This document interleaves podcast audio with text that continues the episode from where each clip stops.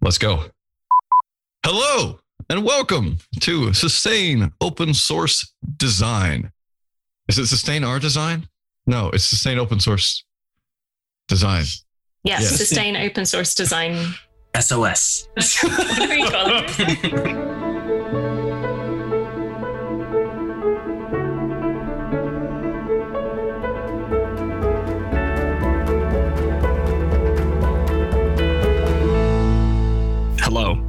and welcome to Sustaining Open Source Design, the podcast where we talk about sustaining open source design for the long haul, what it means, who it means what to, and how we can improve and create new experiences in this field. Today, we are joined by Jessica Mueller. Jess, she's calling in from Darmstadt, and she is the senior UX designer at Grafana Labs, leading the design efforts to make Grafana's alerting feature as user friendly as possible. Hi, Jess. How's it going? Hi. Thanks. Going great. Having a good day today. Joining me, we have Memo Esparza and Eriol. Hello, folks. Happy to be here. Hello, everyone. Well, Jess, you've brought in a couple of really great things for this episode. We've already talked a little bit about, and I would love to talk to you more about here. And let's start off by a question that you've asked here that I really love. What does it mean to design in an open source way for real? This is a topic that's near and dear to my heart, and I would love to hear all of your thoughts about it. So this is my first open source job at Grafana and Grafana is originally just a fork of another probably open source project. So it is made by engineers for engineers originally. And so the mindset of this project and the company behind it that has recently grown to unicorn status. So at this point, it's just like a very successful, still open source, but also financially successful project. The company has had a very open source driven and community driven mindset. But I feel like recently that has been changing because of all the monetary gain and the paying customers attached to it. And of course, we have to make sure that we consider their wishes and their needs as well. And so that's a bit of a thing where I'm wondering, does it really still count as open source if you're focusing more and more on paying customers and maybe not as much on the community as the original spirit when you were just a five person side project team?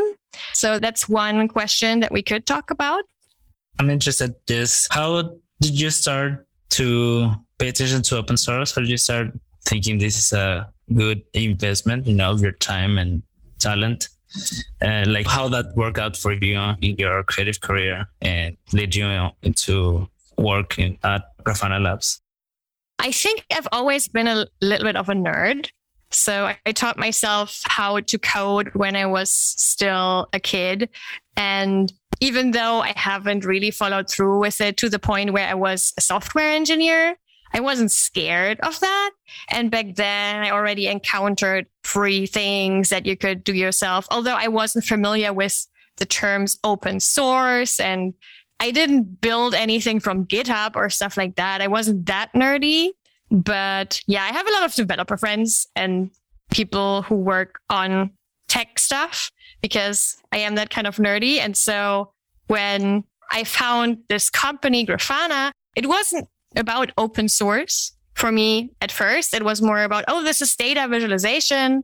And that's a thing that from my designer perspective, I'm really interested in.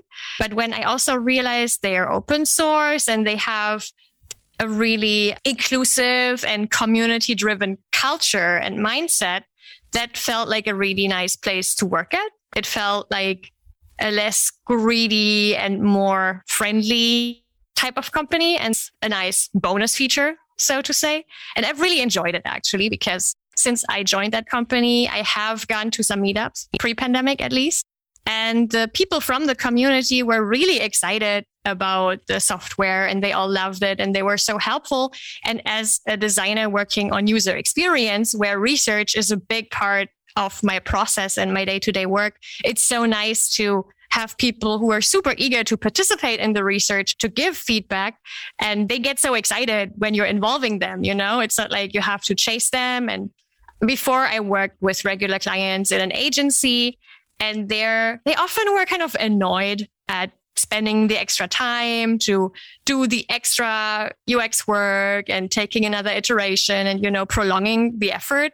And in open source i feel like everyone is so happy that things are being improved and being worked on. And I feel like most of our users, at least, are kind of in for the long haul already because the software has been around for, I think, six or seven years. So a lot of our users are not super fresh. I mean, those are still there, but it's already a stable user base and everyone still loves it. So that's just a very nice experience to be working with all of these external people we had a guest talk about that exact spirit as well. And I think that is a wonderful defining piece of the open source world is this nature within it to be focusing on creating your own experiences regardless of whether or not you are you know contributing to a specific thing or if you're just benefiting from it being given that opportunity to contribute is viewed as a very positive thing I think it's really cool that you've picked up on that. And especially, you know, as designers working in that field, it is so rewarding to be able to reach out to people and ask for specific contributions and have them respond to that. And, you know, to that end, when you are seeking that specific contribution, how do you go about that? How do you initially reach out? Is there a specific user base that you can pull from, or is this direct with clients? It's definitely a mixture of both of these things. So we do have an existing client base for, I mean, sometimes we do have features that are driven by client needs. So we will, of course, research with them first because they have that actual need. And then also in running our product at scale, it's especially paying customers who are more interesting for the research because often the open source users just have smaller setups. So it's hard to test the sort of more technical limits or usability limits of lists with thousands of items. So that's definitely part of it. But we do like to recruit open source users as well, because if I remember correctly, it's maybe like 1% of Grafana users who are paying customers and 99% still open source. So of course, we want all the parties involved to be represented in some way. So it's always nice to have open source users to talk to. And in the past, I've had good experience recruiting from GitHub feature requests or issues and just putting a survey in there or asking people to schedule something on Calendly but I've also had good experience using the existing Grafana community channels. We have a public Slack community and we have a community website. And sometimes we recruit people from there as well. And as the UX team at Grafana has grown, we have started to build out a research repository where we just have people sort of on a roster and can recruit them via a newsletter directly. So that is getting a bit easier in the past, you know, trying to recruit from the faceless community on Slack can be a bit daunting and you don't want to annoy people. But if you add channel the entire 6,000 Slack community, then people are not going to enjoy that. but we do try. As we talk about this, and, and, something kind of stuck in my brain as it often does in, in these conversations. So, pardon if this is a little of a diversion from the conversation that we're on at the moment. And also, it's quite a contentious so- subject, I think, money. I want to talk about money. You talk about paid users and open source users. And I have worked at or open source organizations that really struggled to be funded and had no paid users or lots of paid users at one point and then no paid users. And then I've worked at organizations that got paid users, which are very, let's say, affluent, that could pay for a lot of big features, and then users which could not pay for any features and therefore kind of had to make do with whatever they were handed it makes the sort of equity justice sort of person within me kind of cringe a bit and kind of curl up because I feel like it shouldn't necessarily be they're opposite ends of the spectrum, like being able to fund open source in whatever ways are possible and ethical and work should be explored, I think, always. But then I wonder how you feel about funding open source and specifically like funding open source design, because we're here to talk about design and open source. And do you think that the users that pay for Grafana, if you want to answer this, or the users that pay, do you think they value design more because of how they pay? Do you think they engage with it more because they pay? Do you think that there is a exchange in a value exchange because there is money involved. And have you noticed anything different between the open source folks and, and how they value design? Because I think that this might be one of the foundations of this conversation that I, you know, this tricky one that I want to get into. Yes, absolutely. That's a great question. And I think you're onto something there for sure. I have an example where I talked to a researcher for user research, and I was researching a feature that we had released last year, Grafana alerting. We overhauled the whole thing and we knew that there were issues with it and repercussions from the overhaul. Too little time to do too much and not enough usability testing, same old story. So we tested it after the release and I was expecting people to be so, so satisfied with it. But this researcher, he was basically saying, I don't care how difficult it is. I'm just going to learn it just give me the documentation. I will read it. I will learn it. He did not judge, even though maybe the experience wasn't so great. But then there were other people who were actually open source users, but they said, well, we have paying customers and even we are struggling to use this because it's still pretty technical and you have to know your stuff really well to be able to use this feature. And so our customers, we would like our customers to be able to use this, but it's way too hard for them. So we need more convenience. And that's probably that exact thing that you mentioned, where if people are paying money for it, they expect that added convenience a little bit more.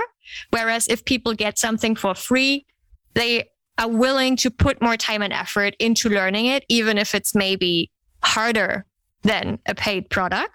And in the end, we do think that because Grafana is open source, it is super powerful because we have all these external contributions and features that are built by the community for the community. I think a lot of our visualizations that we offer are community built. So even now that we grow so much as a company, I doubt that we internally would have the resources to add that much feature wise and power wise.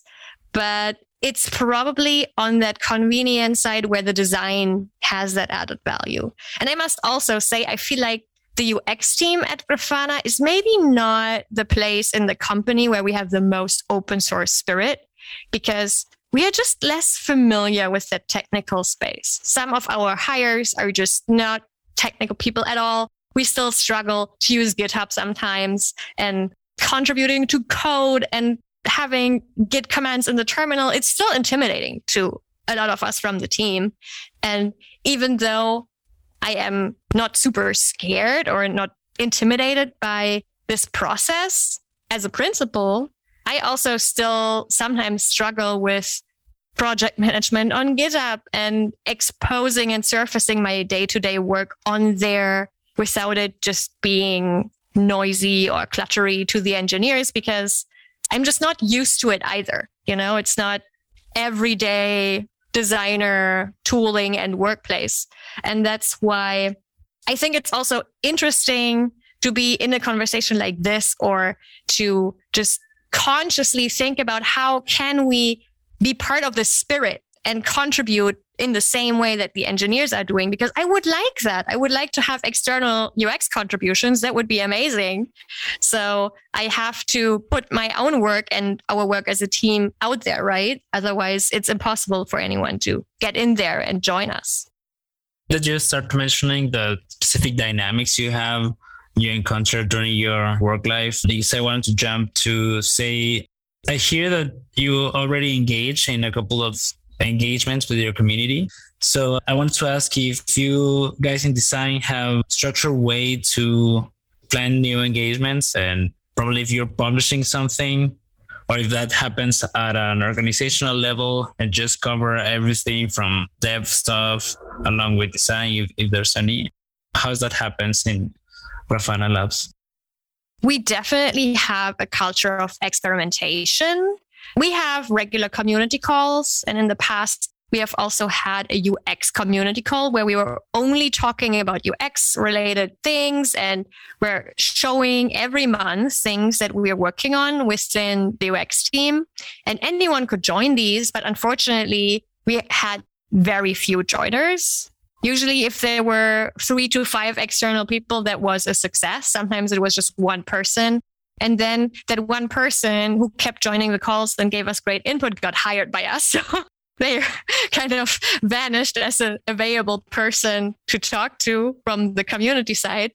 And so, because we were preparing all of these calls and not really gaining any momentum with them, we stopped having them. And now I think we have a roaster in our regular community calls where I think two or three times a year the UX team will host a call and talk about what we're doing. And by bringing it in with all of the calls and all of the community members, we're hoping that gains more traction and that people will actually care a bit more. Maybe also our community marketing is not good enough to recruit more people, or we were showing the wrong features. I don't know that. But yeah, it's also just a lot of additional work. And I think recently we have gotten a bit slower at working on community things in general because we have a community team and it's their ballpark first. And sometimes they reach out, Hey, UX, do you want to collaborate on this or that? But it's not as frequent anymore as the company is growing and responsibilities are shifting, which is a bit unfortunate. I was also very involved in that. And currently I'm only working part time. And so I don't really have the bandwidth. Maybe that's part of it. I need to start this back up when I have more working hours again. There's a lot there that I would really love to to get to, but what you said at the very end there really hit a specific chord with me the idea of collaboration with the rest of the departments as a UX designer.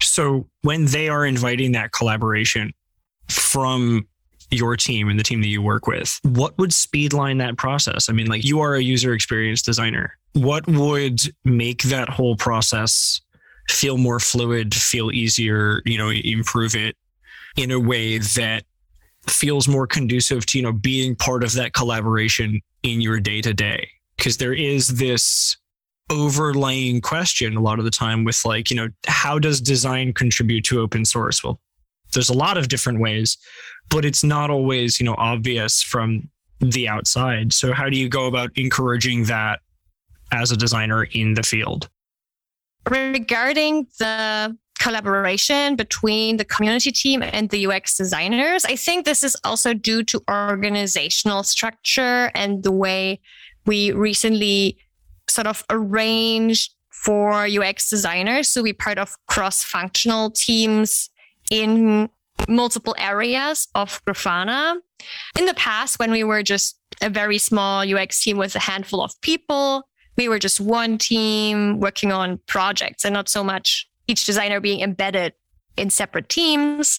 And then I feel like we had kind of the same mindset as the community team where everyone was very much on the highest hierarchy level, looking at all the projects and all the potential of what we could be talking about and what could be resonating with the community right now. Or I don't know what's on the list for the big features for the next big release. And so it was easier to sync up with the team. And now we're more at like two separate ends because the community team is still on that highest level, cherry picking the most interesting stuff. Whereas every designer is more embedded into detailed areas of the product. And so for me, for example, it's really hard to say, okay, is the stuff that I'm working right now more relevant than a different UX topic? How can I even figure out what is the most relevant within all the things that we're doing as a UX team. And so that makes it harder, I think. So we're a bit more in the waiting mode of the community team telling us, hey, this is the most interesting thing from the community side. There's a ton of requests, a ton of community buzz about this project or this feature. So we're going to do something, a blog post or whatever. So it's a bit harder to be proactive about this, I think. I was going to change track onto a different thing, although you have mentioned one thing that I do want to get onto during our time here, which is hiring. And you already mentioned briefly, like, I think hiring from the community. Was that, did I hear that correctly? So I do want to get onto that at some point, but I'm interested in this topic as well because this kind of goes into that product management aspect of things. It's like, how do you plan like it's a different kind of environment planning for an open source related project when you've got multiple different kinds of stakeholders that are interested in the same thing being successful. The product wants to be successful. Everybody wants it to be good and have good features and be usable, that kind of stuff. And I found there's a couple of different ways in the spaces that I've worked in that have sort of worked, but also sort of really had a lot of tensions around them. There was one organization I worked for that tried to give a certain amount of votes to different open source regional communities to say, okay, you can vote for three things that you think are the most important things for your particular interests right now. And that maybe only worked really because those were quite big regional communities that could vote for certain things that they knew maybe would be good. But I think the tricky thing that came in when we were trying to product manage that was how did it fit into an overall roadmap that we had as the knowledge holders for the entire product. So we found that like the users of the tool, whether they were paid users or whether they were open source users, were really interested in these small parts, things that would make their day to day job better or their day to day better. But we were trying to look holistically across a whole roadmap of things that would improve like the user experience, not just in this small way, but in this large way.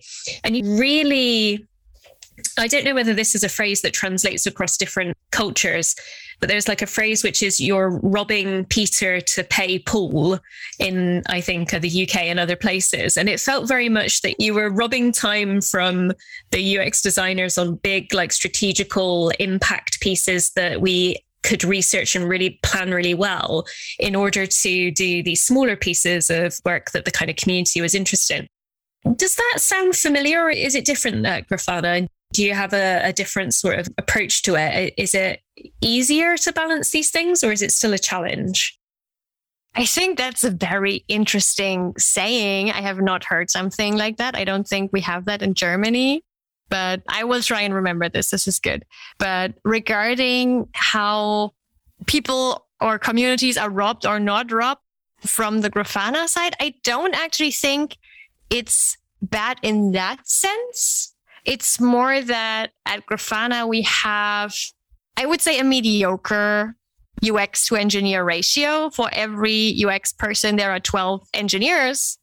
And the company was founded and originally created by engineers, and all the engineers are doing UX work. Whether I like that as UX designer or not. If there is not enough UX capacity, then the engineers will just build something and release it Sometimes I only get to research something and usability test it after it's already built and shipped. And that's just how it is. And that is okay. And I feel like that way we still do have the resources to do the small things and I don't know, the more implementation related things or the smaller bugs, but they are often not covered by our UX people as much because it's really hard to follow up on everything, especially when I'm trying to do PR reviews. But by the time I get to that review, it's already merged. You know, that happens to me all the time because it's such a small change. And yeah, it's a bit hard to get on that. But I also wanted to say that for the big features, at least, there is still a bit of roadmap planning struggle because,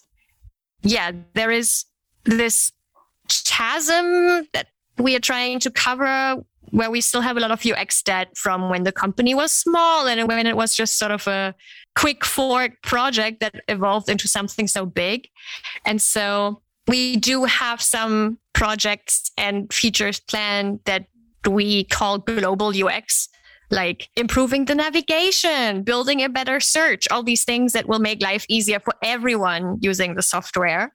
And they are not really tied to particular features or areas, but we still want to cover those. And those are the initiatives where I think the UX team can do a really strong contribution and I think we are the driving force in that. But when it's more about the technical features of building something that our infrastructure monitoring, very technical audience is interested in, then the engineers often drive those efforts and we support them and get involved to research, make sure everything works from a usability side. But I think it's a nice give and take sort of looking at different priorities and needs and who can do the best contribution. The only thing that we're struggling with is probably still resources and time because we could do so much more if we just had more time and more people, you know, the struggle that everyone knows. I just wanted to follow up and say this is so familiar to me. It sounds like more than one other open source organization that I've been a part of. And I actually, I think sometimes it, it sounds like when I talk on this podcast and other spaces that I don't want developers and engineers to be doing UX. And it's kind of like one of those things where it's like, it's not that I don't want you to be doing UX, it's that I want you to be able to feel like you're doing UX well. And if you do need to do it, that you feel like you have the resources, the access to the team. And I think one of the things that was really tricky, and I definitely didn't have time to do, but I often made time, which is impossible actually, to do, was trying to implement those kinds of design system things within the organization. And I think that one of the things that I am most proud of question mark is when sometimes when the open source designers would come in they would be able to actually see what was happening in those spaces and be able to kind of insert oh i see that there's a design system in there. The engineers are working on these small pieces of work. Can i go and help out over there? It didn't always work perfectly because i think like you said there's something that is needed that's a little bit more an extra when those kinds of pieces of work are undertaken so that it kind of got them to a certain point but it still kind of helped. But i do think the saddest thing for me as i said at the start of this mini run is that yeah it's not that you don't want the engineers to be participating in doing ux it's that you just want them to be able to have the best time that they can have with it and, and be equipped well. And sometimes design systems are that and sometimes they're not but i'm not sure what the not is. I don't know whether you've found any other things that help the engineers feel well supported when they do tackle UX problems? If you have any examples. So, one thing that we started pretty much ever since we had a UX team is we still have a weekly open feedback format. It's a 60 minute meeting call, and you can just book however long you need within those 60 minutes to present something or just show what you're working on right now and get UX related feedback, get some critiques. And usually, at least a handful of members of the UX team are there and ready to give you the support that you need to find a solution for, I don't know, button placement or colors or which component to use there, right? And sometimes we realize that it's a bit bigger than this feedback session and we should schedule a separate call for this or have a little brainstorming together and we can still do that. But i think just having a place to send people to show their stuff and talk to someone about it is already so helpful. And sometimes it's not even just non uxers going to the yoda master ux designer for feedback Sometimes it's also the other way around where we UXers build something, but we're not the target audience. So we immediately get a gut check from the engineers where they are saying, this looks like I would use it, or this looks like it's completely off and it needs to work totally differently. So I really like that we have this because it works really well. Everyone loves it. Following up on that, I want to connect with something that you wrote in the prompt document about the open source way. And just wanted to ask how is this open source way for you guys? And i wanted to ask you if you think every organization like every project should have like an open source way or if we should have like a more standardized contribution guideline of some sort for designers. And i ask this because you also may wondering like how to encourage more people to contribute right so I just wanted to ask, how do you consider that on that open source way you describe? Ooh, that's an interesting question because probably from the engineering standpoint, there are a lot of resources there, but I only know the open source world from being employed at this company. So I was taught a lot of the ways of how things work in our ecosystem and in our GitHub org and all this stuff that you need to be able to take part in a project like this. And honestly, I would not know exactly how to do it if I was outside of that cosmos or ecosystem. I would probably start at GitHub and read some readmes and try and go from there. But often I still find it not super approachable for designers because it's sometimes really hard within all that jargon to figure out where is the place that is relevant to me as a designer. If you have a good README, sometimes it's easy, but if the README is a bit more engineering driven, then it can be really hard. And so I think, at least as a UX team within Grafana, we are not really educated on that at all. And if we want better contribution or contribution at all, this is sort of a great call to action to us as a team to actually learn about good practices there and start employing them. One thing that we do have is we have a public facing design system in Storybook. And theoretically, people can contribute to that. But since I'm not working with that squad anymore, I don't really know what the status is on the code base side. And on the UX side, we just hired our very first design system designer who is dedicated and only doing work on that. So I'm hoping that much more will happen there. But in the past, I think it was more of a case by case, squeeze in a little contribution here and there in between projects kind of deal. And so it hasn't been the most structured, unfortunately, but hoping to do better there in the future. That actually brings me really nicely into a question that I've been sitting on for a minute, which is, you know, as someone who is a designer in open source now, what would you suggest to a designer who is, say, listening to this show, who wants to get started in open source, but isn't really certain as to how they can start to contribute because some of the READMEs aren't really written in a way that is open to people who don't really know about the systems? You know, what would have helped you going into this beginning? You know, what I've always heard from the engineering side is hey, just fix some typos or add some documentation or I don't know, read me content, stuff like that, something that isn't so technically challenging. And I think just to understand the practice of using GitHub and contributing through those version management tools and open source tools, this kind of contribution can be a good start just to learn your way around that. But as a designer, I think probably a lot of people lack more of the contribution skill or open source knowledge rather than the design knowledge. At least I was that way before joining Grafana. So I had the design skills and it wasn't about trying to learn that. Whereas a lot of engineers moving into open source are doing that to work on their engineering skills. So I'm not really sure because I haven't worked on design projects outside of Grafana Labs, but I'm not sure whether open source design is a good place to learn design things. Maybe it could be nice just to get in touch with other designers who are working on real design projects and have something concrete and applicable that people are using instead of just a fictionary whatever mock-up of an app that is not really being used and has no real opportunities to test it. So that could be an upside to it for sure.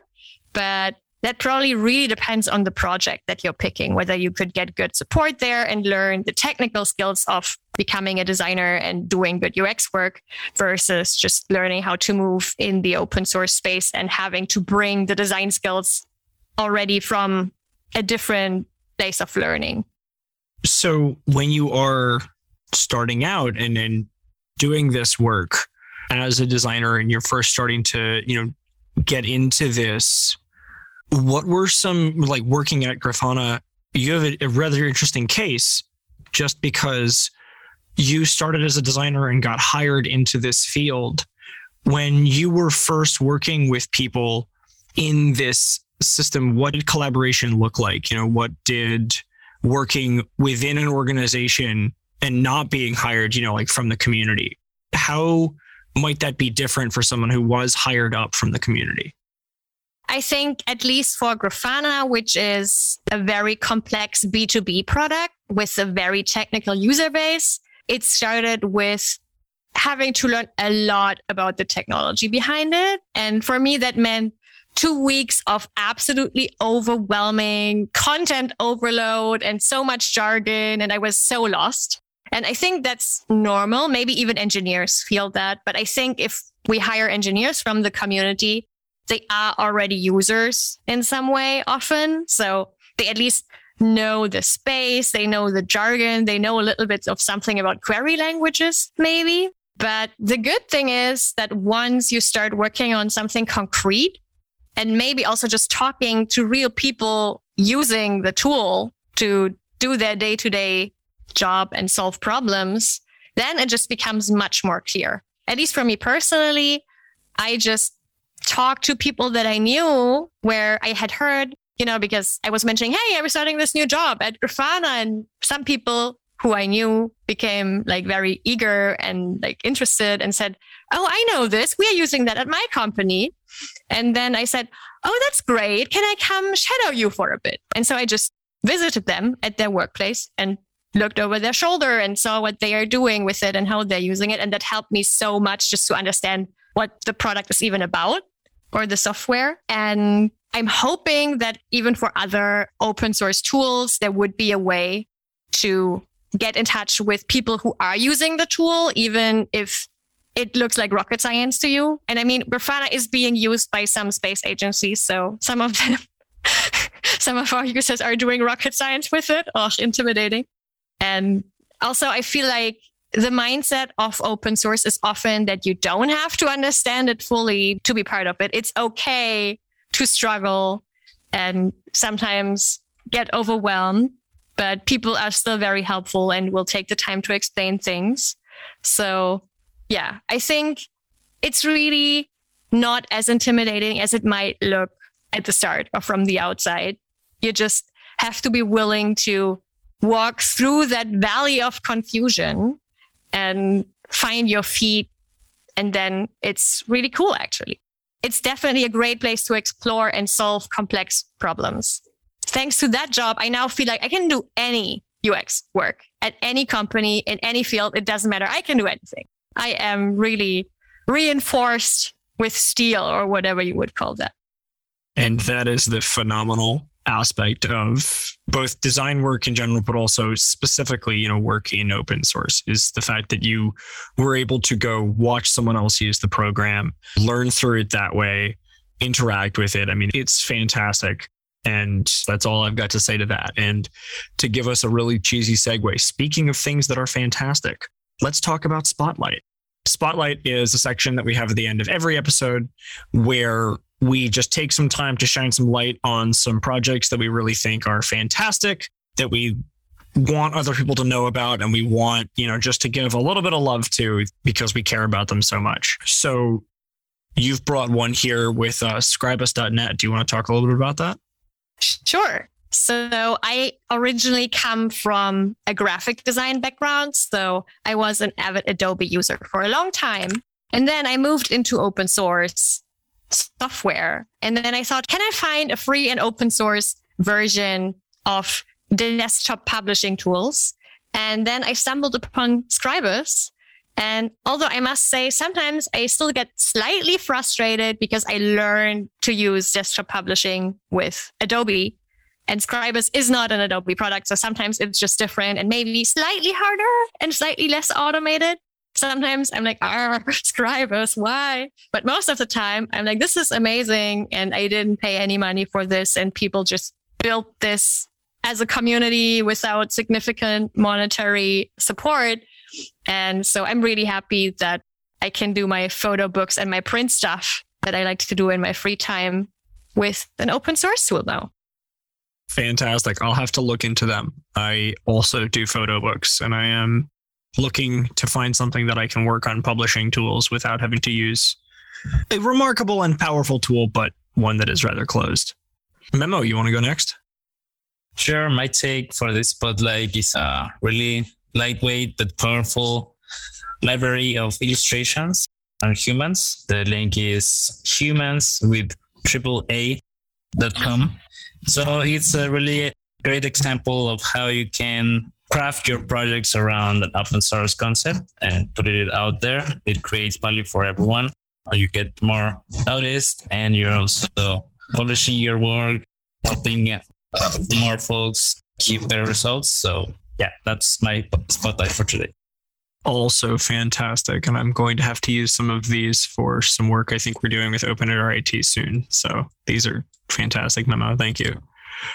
And what about you, Eriol? I have not chosen a project. I have chosen an event that's going to be happening, I believe, in July. So the event is COSCUP. The URL that you want to go to to check out what's going to happen at COSCUP once they have finalized their schedule is coscup.org. And then you probably want to do the slash 2022. COSCUP is a really cool conference all about open source that is in Taiwan and it's very community led and community centric. One of the interesting things about COSCUP is they're really interested in open source design, but admittedly of the, their own admission that design is very different in open source over in Taiwan and in some of the countries that are represented at COSCUP. So there's a really different and uh, unique and interesting attitude towards how design is done in open source there. So I really recommend that folks listen to some talks and also consider putting in a talk proposal about how you do design in open source where you are based. I've been using this a little bit lately. It's a tool called uicolors.app, and it just helps you generate easy, smooth color palettes and just like repeat them and create new ones and fool around with that. And it's a really great way to kind of get through that artist's block when you've been using the same two colors for several months in a row. And now you remember there's a rainbow and you want to use something else and you're not really sure where to go. And it's been really helpful. It's made by a guy named Eric De Vries, and I believe he is located in the Netherlands. And he is a UX designer and developer, but he made this little tool. And it's just one of those little things that helps you do more work throughout the day. I like it quite a lot. The one was really cool. So just one last thing for folks to be able to connect with you. Can you tell us how you prefer to be contacted? Sure. Feel free to ping me on Twitter. My Twitter handle is just over 9000 because I like really old crusty memes. Yeah. So feel free to ping me there. Or, of course, you can contact me through my Grafana email, Jessica Muller with a U, not the German umlaut thing, at grafana.com. Great. Well, thank you so much, Jess. It has been an absolute pleasure and an education. It's been fantastic to speak with you. Well, thank you. I really enjoyed this as well. Well, I guess it's the wrap up. Remember to follow us on Spotify or any other podcast tool that you use. We're also available from sustainoss.org. You can write us an email at sosdesign at sustainoss.org.